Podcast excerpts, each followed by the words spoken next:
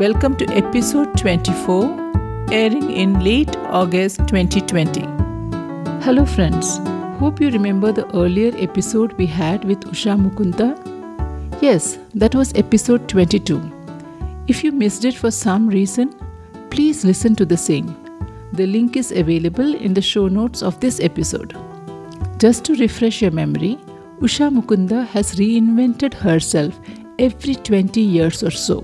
We listened to her first avatar as a leading table tennis player in the country till her 20s, then focusing on her family and role as a mom for the next 20 years while still continuing to play TT and setting up reading clubs. And in her 40s, she enrolled for a full time librarian course. We listened to the challenges she faced until then and how she overcame them. In this episode, we will resume from the point when she started her life as a librarian and the phenomenal things she has done after that. So, come on, let us dive into this episode after the course you decided to join valley school right? And Right. there again the librarian part of your journey you were just not another librarian. You were somebody where every child who has interacted with you i'm sure they cherish. When they read the books if they are interested in the books continue i'm sure they would remember you. So you were that kind of a librarian doing many different things Many people feel that, okay, there are some people who set out to do different things, and there are people who just, no, it's okay types. So, did you set out to do things, or it just happened? No, I think I was quite clear about what kind of library it should be, what kind of interaction and communication I should have with children. I don't know where that came from because the course didn't concentrate on school mm-hmm. and children's libraries mm. at all, at all. But I had I imbibed something of the spirit of the library hmm, hmm. movement. And I had decided right from the start that this is what I would do. One thing I should say I think for all human beings, some good things go to one's head, right? So when I saw that I was doing well, I got the gold medal in B.Lib.Sc. and got the gold medal in Emily Bessie. My God. All my colleagues were saying to me, Oh, now you'll get a top job as librarian, now you'll get this. And it went to my head. Hmm. and so when Valley School had interviewed for our two children for admission, and they called back and said, Children are in, would you like to come as librarian? I hmm. hesitated, okay? I, I didn't say it, I didn't jump at it, I hmm. must say. I, I thought to myself, oh, like, you know, everybody's thinking I'll become like librarian of British Council or IISC or something. That's what they were hmm. expecting. And I, I hesitated. Then again, my husband came in to just give a few pointers. He said, you know, all these years you have never worked anywhere in hmm. your life. And the outside world, the working world is a cutthroat Yeah. place. It may not be all the way you are hmm. imagining it. You will have to really struggle and fight for your right and this and that. I don't know if you'll enjoy that, but Valley School, I think, will be a very like supportive and gentle space for you, and academically and otherwise, there will be intellectual, um, how shall I say, support and intellectual challenges for you. Why don't you give it a try? So. So that's how I ended up at Valley School, and my God, it was just wonderful because though I was fighting for my way through to have an open mm-hmm. library, it was a good fight, I would say. Yeah. Will you just highlight two, three points about Open Library for the benefit of the listeners? Yeah, see, for me, an open library is at the basic level open access, open shelves, no locked cupboards. Children have free access to the material that they want to hmm. use. Now, that open library also assumes a certain responsibility and ownership by the Right. children or whoever uses the library. So that is something I communicated right away and said, This is not my library, this is our mm-hmm. library, and it's open. It's open in many, many ways. So I would talk to them first about what is an open library. How do you think it should function? Should I lock it? Should I not lock it? I think throughout my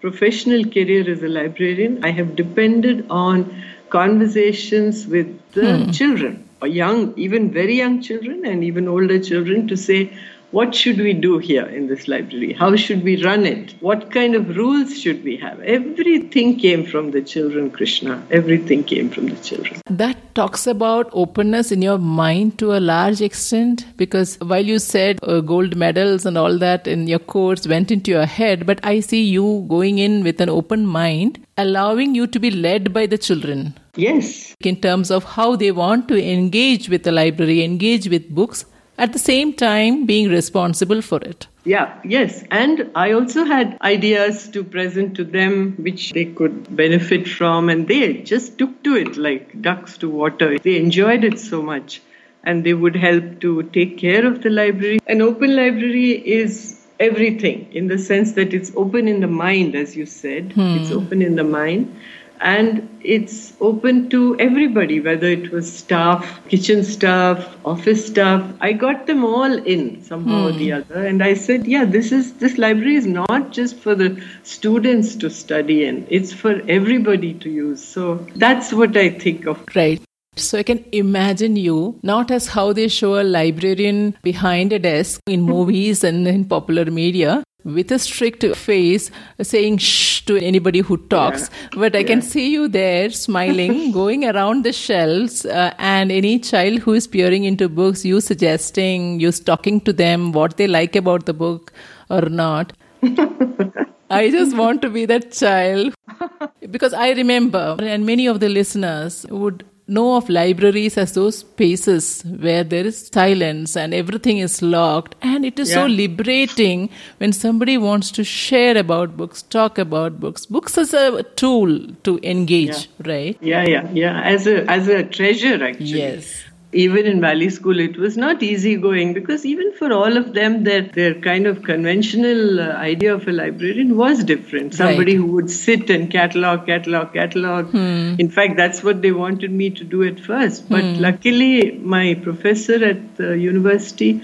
So he was so liberal. He said, "No, get to know the children first. Hmm. So such good advice. Once I noticed in Valley School that at lunchtime, young children uh, would uh, run into the library to play hide and seek. Okay. They found it such a good place to play hide and seek because of the shelves. Yeah. You know? and they would hide behind shelves. Then, at one point in the teachers' meeting, one of the teachers uh, brought up this point and said, Isn't it wrong for children to come and run around there? They're making so much noise, etc. Mm. Then I said, you know, it's lunchtime and all of you are eating lunch. There's nobody using the library at that time. Hmm. And here is what I feel that these children are beginning to get to know the library in an informal way, in a non intimidating way. Right. and they are, you know, when they hide, they're looking at the books, they sometimes come and tell me, I saw one book there, like little children. But yeah. I felt that whole aura of the library was like melted, had melted for them. Mm, nice. From Valley School, uh, you were a co founder for this uh, school Center for Learning, and yes. you moved on there to set up an open library there as well. Right. Would you want to just talk about that part of it? Yeah. So the challenge there was more about setting up the school, but hmm. it was so exciting, I can't tell you. Without realizing it, 10 of us who were together. We were a, quite a dynamic group. We just managed it. Hmm. I don't know how. From day to day, we were taking on things and deciding things together. And the best thing was that in year two of our start, six senior students joined our plus two. Okay. And just to tell your viewers how it works, those six actually were our watchdogs, they were our guides, they were our advisors, they were our critics, and CFL really has benefited from them. So this age gap didn't matter at all. Hmm. They were all 16, 17, but they would tell us, I think this is not right what you're doing, hmm. or try this, let's try this. and one of them now is a teacher at the school. Wonderful. Moving on, now you are in the fourth stage. You have moved yeah. out of an active role in CFL and you right. work with many village schools and libraries and mentor the librarian program conducted by Parag Trust. Yeah, Parag is a wing of the Tata Trust. Okay. Yes. Which means, in a way, from figuring out how to set up a library and a different kind of a library. Now you are influencing so many young minds and how library movement in India is. To a large extent, you have been a mentor for that particular aspect, and so many different kinds of libraries are shaping up all over India. Would you like to share a little about that?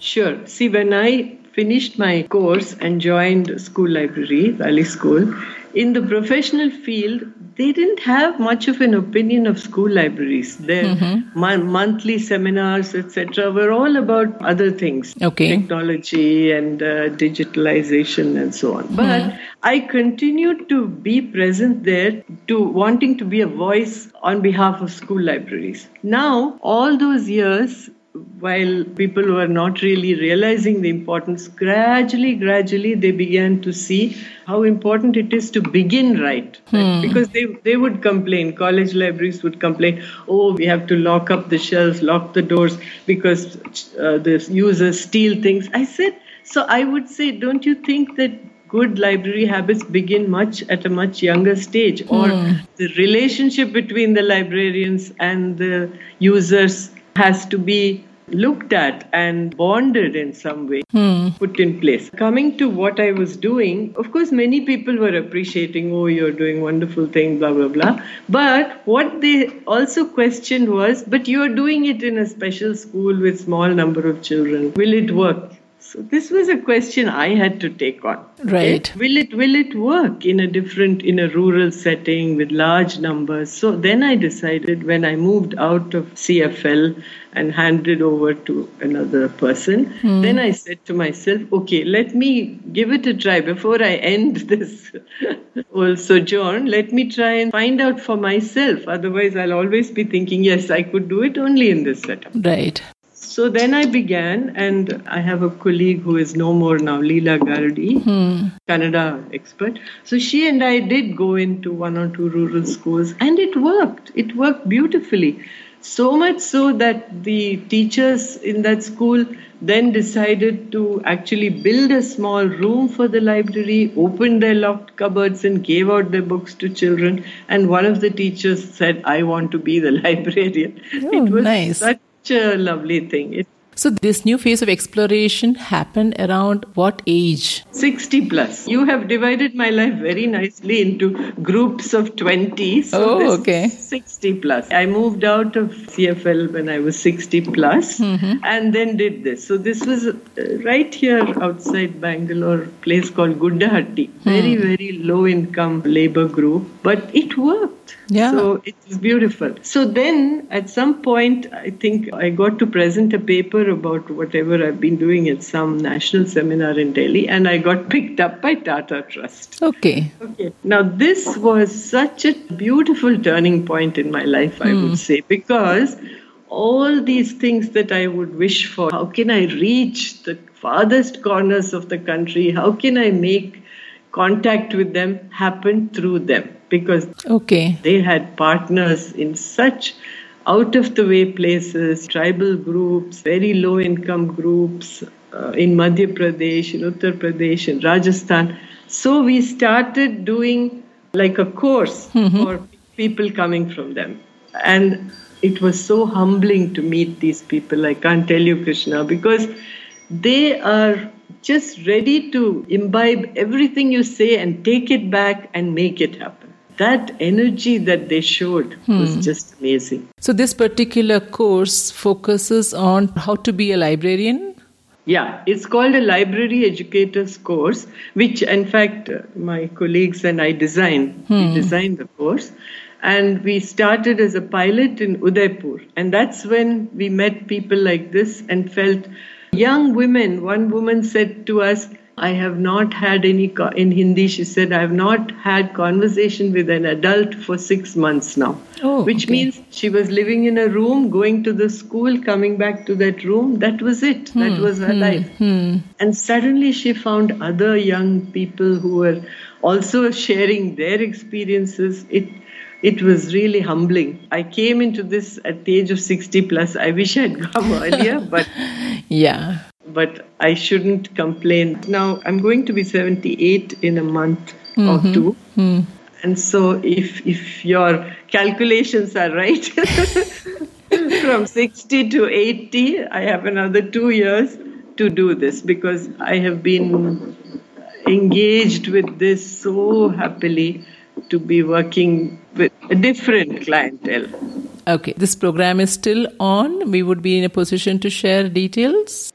Oh, yes, yes. See, in the early years, it was being done in Hindi. Mm-hmm. And for two, three years, those of us who had designed the course were part of the Hindi. Sujata right. Noronha of Bookworm Goa and I, we were part of it.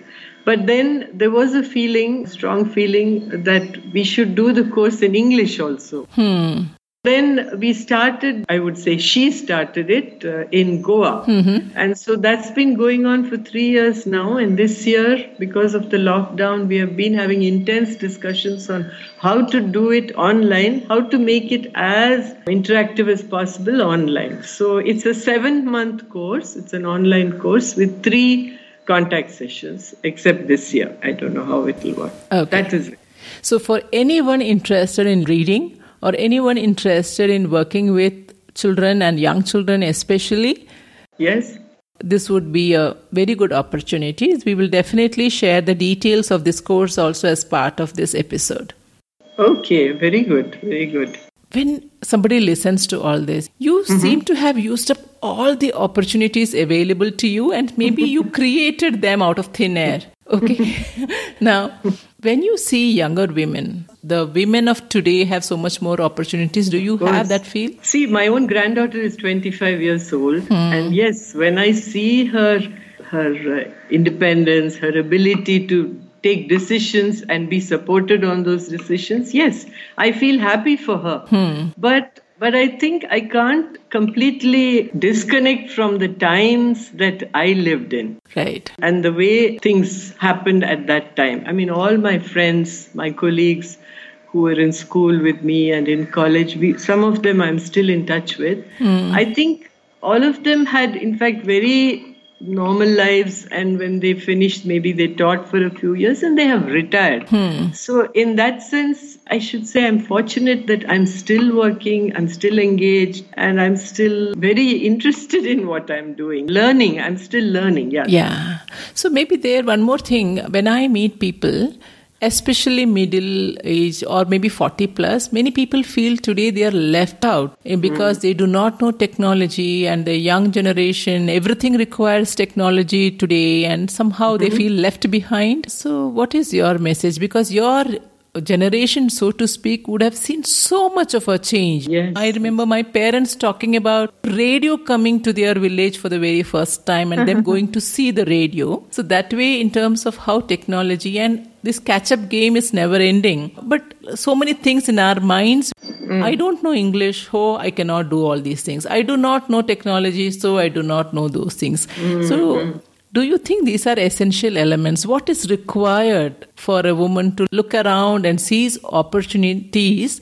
What do you think are the most essential elements? I think the essential element really is in our minds. Honestly, I feel that if we want to do something and we decide that we will do it or try to do it, these other things you mentioned about language and technology these are like peripheral things which you can learn right. if you wish to you it, it's not like that's not the fundamental criteria for right. getting into something sometimes they become the obstacle. No not necessarily hmm. because see i think it's something to do with how passionate you are about what you want to do. You want to do it and then you learn whatever is needed for that. That's yeah. what i've done. Okay. i don't know everything in technology but i learned whatever i needed to do. I mean i started with email i now skype.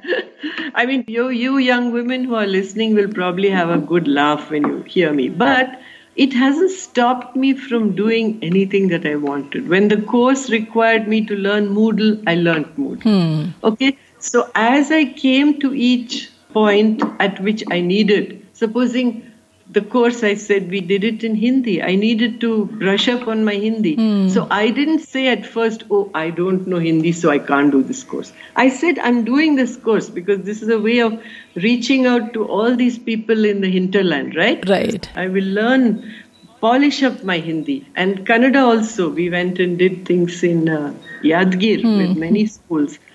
There also I had to brush up. But people were always very understanding. And I would say, ನಾನು ಹೇಳ್ತಾ ಇದ್ದೀನಿ ನಿಮ್ಗೆ ಅರ್ಥ ಆಗ್ತಾ ಇದ್ವೋ ಗೊತ್ತಿಲ್ಲ ನೀವೇ ಹೇಳಿ ನಾನು ಏನ್ ಹೇಳಿದ್ದೀನಿ you know things like that Yeah, right. Hmm.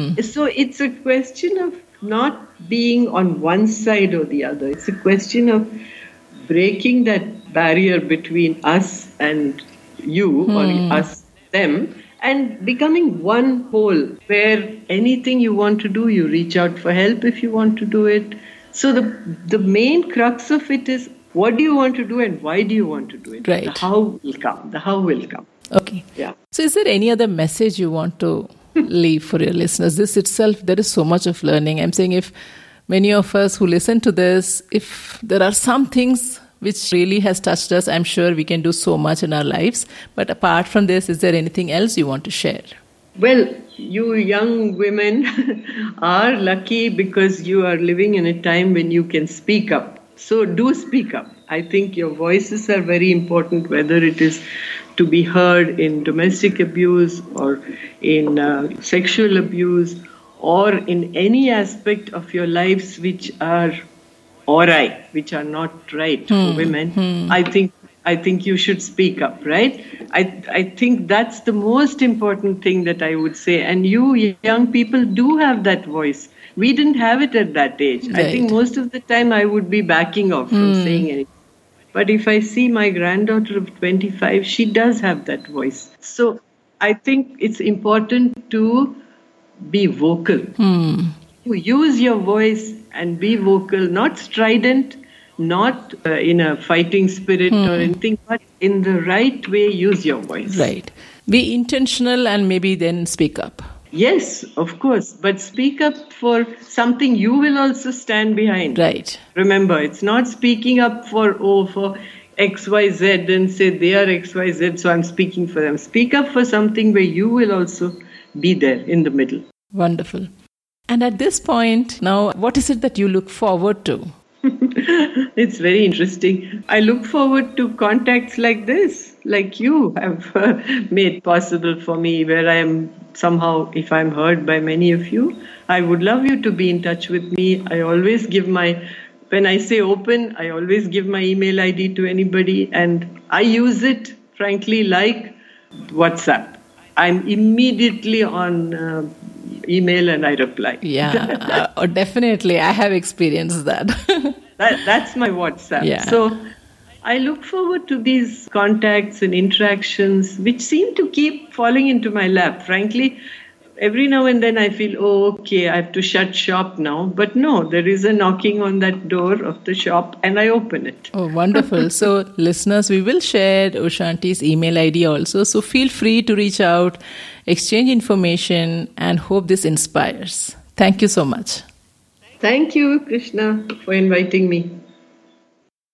What a journey, right? Like I said earlier, she represents the new Indian woman for me. There are so many things that we can learn from her and implement in our lives. Hope you found her story inspiring. I enjoyed recording this with her. I told her that I would love to have her in another episode to share a few books with us, to not just to read, and help us get a glimpse of what children who interact with her get to experience. Well, that's for another day. Do visit my website, thenewindianwoman.com, for related blogs on this topic. Of course, I would love to hear from you.